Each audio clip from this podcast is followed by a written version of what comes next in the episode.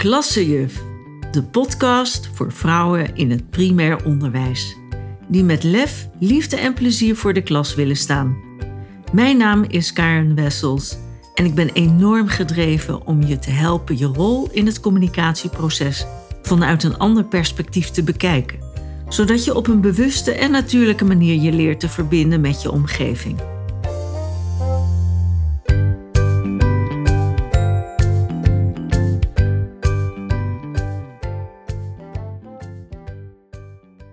Hoi, begin je dag met een glimlach. Als kind vond ik dat altijd een beetje een vreemd gezegde. Ik dacht, je kunt toch niet meteen lachen als je wakker wordt? Pas jaren later heb ik begrepen wat hiermee bedoeld werd. Maar laat ik beginnen met mijn vroege ervaringen over gevoel. Over het algemeen is ons al heel jong geleerd dat jongens niet huilen en meisjes niet zo moeten zeuren. Misschien herken jij dat wel. En daardoor hebben we ons gevoel al heel jong leren onderdrukken. Gelukkig is het vandaag de dag wel een beetje anders. Maar over het algemeen hebben we van huis uit niet meegekregen hoe we met onze emoties moeten omgaan. Dat vinden we lastig. Dat vonden onze ouders lastig en dat vinden wij dus ook. Nou, laat staan dat we nu weten hoe we woorden kunnen geven aan ons gevoel. Maar laat ik vooral uh, voor mezelf spreken. Want ik heb daarmee ook hele grote moeite gehad toen ik grote uitdagingen in mijn leven tegenkwam. En stoer als ik was, zette ik dan de bekende glimlach vast op mijn gezicht en deed alsof er niets aan de hand was, om vooral maar niet mijn ware gevoel te hoeven laten zien. Ik werd er een meester in. Inmiddels weet ik beter en ken ik het belang om het te kunnen uiten en ben ervan overtuigd geraakt dat je gevoel bewust kunt sturen. Alleen daarvoor is wel het nodige water door de zee gegaan, kan ik je vertellen. Om het te kunnen uiten, om te kunnen zeggen wat ik voel. Ik heb het moeten leren om de emoties die ik had helemaal toe te laten, om ruimte te geven aan bijvoorbeeld mijn boosheid of verdriet. En kleine kinderen zijn daarvoor een heel goed voorbeeld. Die kunnen dat mooi laten zien. Niet altijd even leuk, kan ik je zeggen, of prettig om mee te, uh, om mee te maken. En dat zul jij kunnen beamen als juf. Maar als volwassenen kunnen we daar een voorbeeld aan nemen.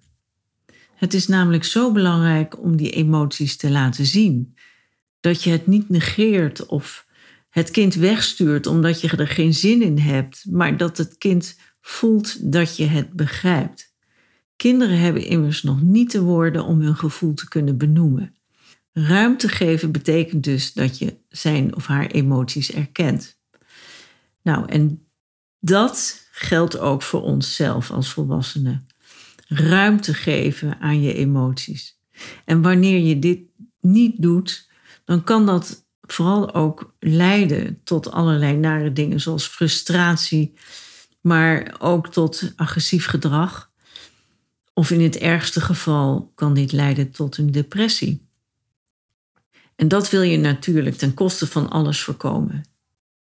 Daarom vind ik dit onderwerp zo belangrijk, omdat iedereen te maken krijgt met situaties waarin emoties een hoofdrol spelen.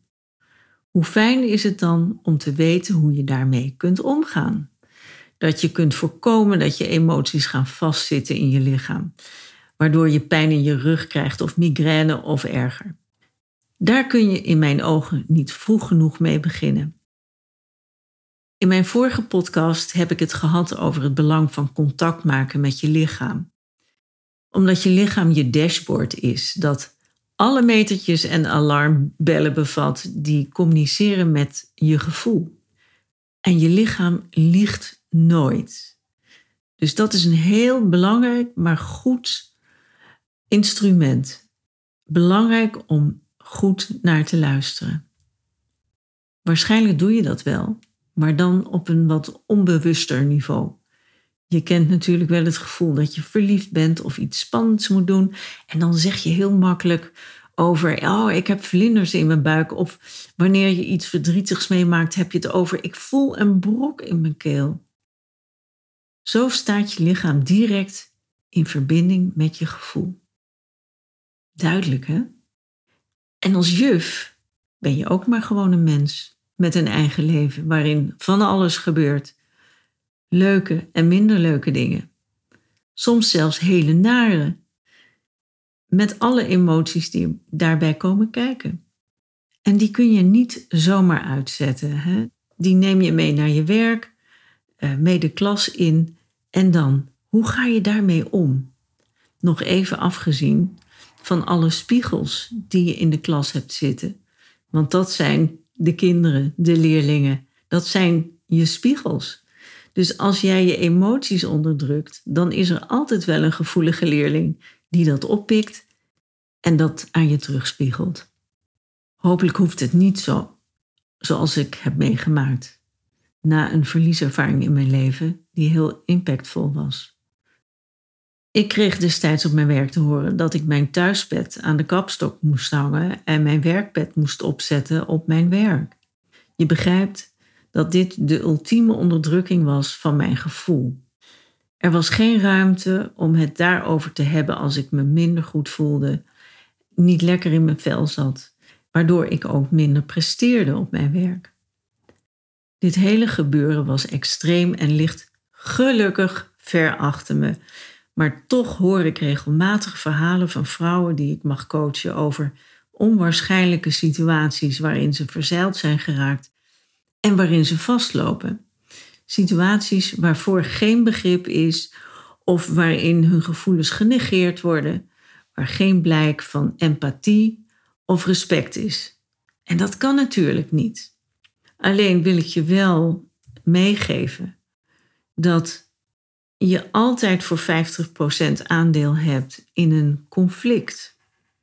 Immers, it takes two to tango. Die andere 50% die heb je niet in de hand. Maar die kun je wel beïnvloeden door je houding en je bewuste gedrag. Verstop jij jezelf en woekert jouw emotie onderhuids door? Of spreek je jezelf uit? Dat soort dingen, die maken het verschil. En train jezelf daarin, want je begrijpt hopelijk inmiddels hoe belangrijk dit is. We gaan bijvoorbeeld wel sporten om uh, lichamelijk fit te blijven. Maar waarom dan niet je gevoel trainen om die ook in shape te houden? En dat kan ook met een hele leuke of fijne emotie zijn. Het hoeft niet allemaal narigheid te zijn.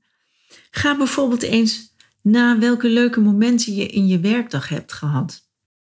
Je zult ervaren hoe fijn dit is om te doen en hoe blij je daarvan wordt. Wat ik inmiddels wel weet, is dat je je emoties kunt sturen. En misschien heb je dat al een beetje ervaren met het opsommen van de leuke dingen opschrijven die je hebt meegemaakt tijdens je werkdag. Daar word je gewoon een beetje blij van, nietwaar? Je zult zeggen, in theorie is dit allemaal leuk en aardig. Maar het is niet altijd even makkelijk om je niet te laten meeslepen in bepaalde situaties. En dat klopt. Maar ik zeg je dat je wel kunt proberen om daarin niet mee te gaan door heel bewust die keuze te maken. En tegen jezelf te zeggen: tot hier en niet verder. Ik wil me niet zo voelen. Je begrijpt inmiddels dat in de setting van jou als juf, in een klas vol spiegeltjes, dit een hele belangrijke vaardigheid is en waar ik je heel graag mee wil helpen. Zoals je weet, geef ik je iedere aflevering een tip mee. Vandaag is dat een hele leuke om te oefenen hoe het is om sturing te geven aan hoe je je wilt voelen. Nou, tip, hier komt ie. Neem even rustig de tijd voor jezelf en haal een paar keer diep adem. In door je neus en uit door je mond.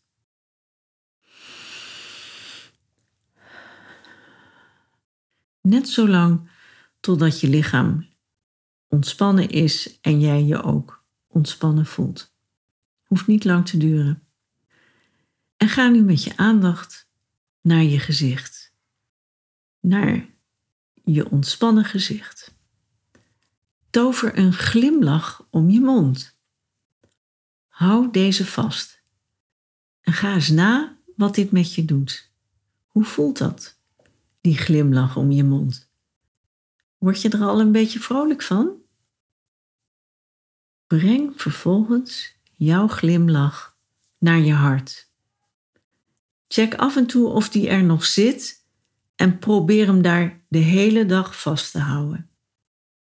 Misschien ontsnapt die af en toe. Geen paniek, je brengt hem gewoon terug naar je hart. Oké. Makkelijk hè? Simpel.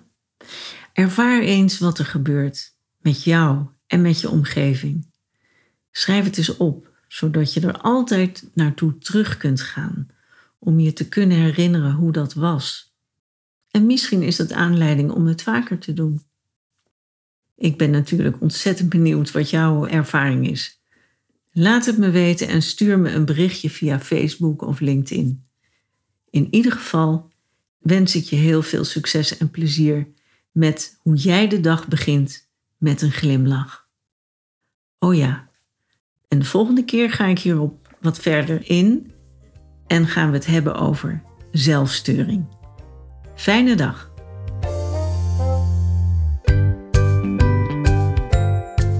Dank voor je aandacht. Wil je geen aflevering meer missen? Abonneer je dan op de podcast in je favoriete podcast-app.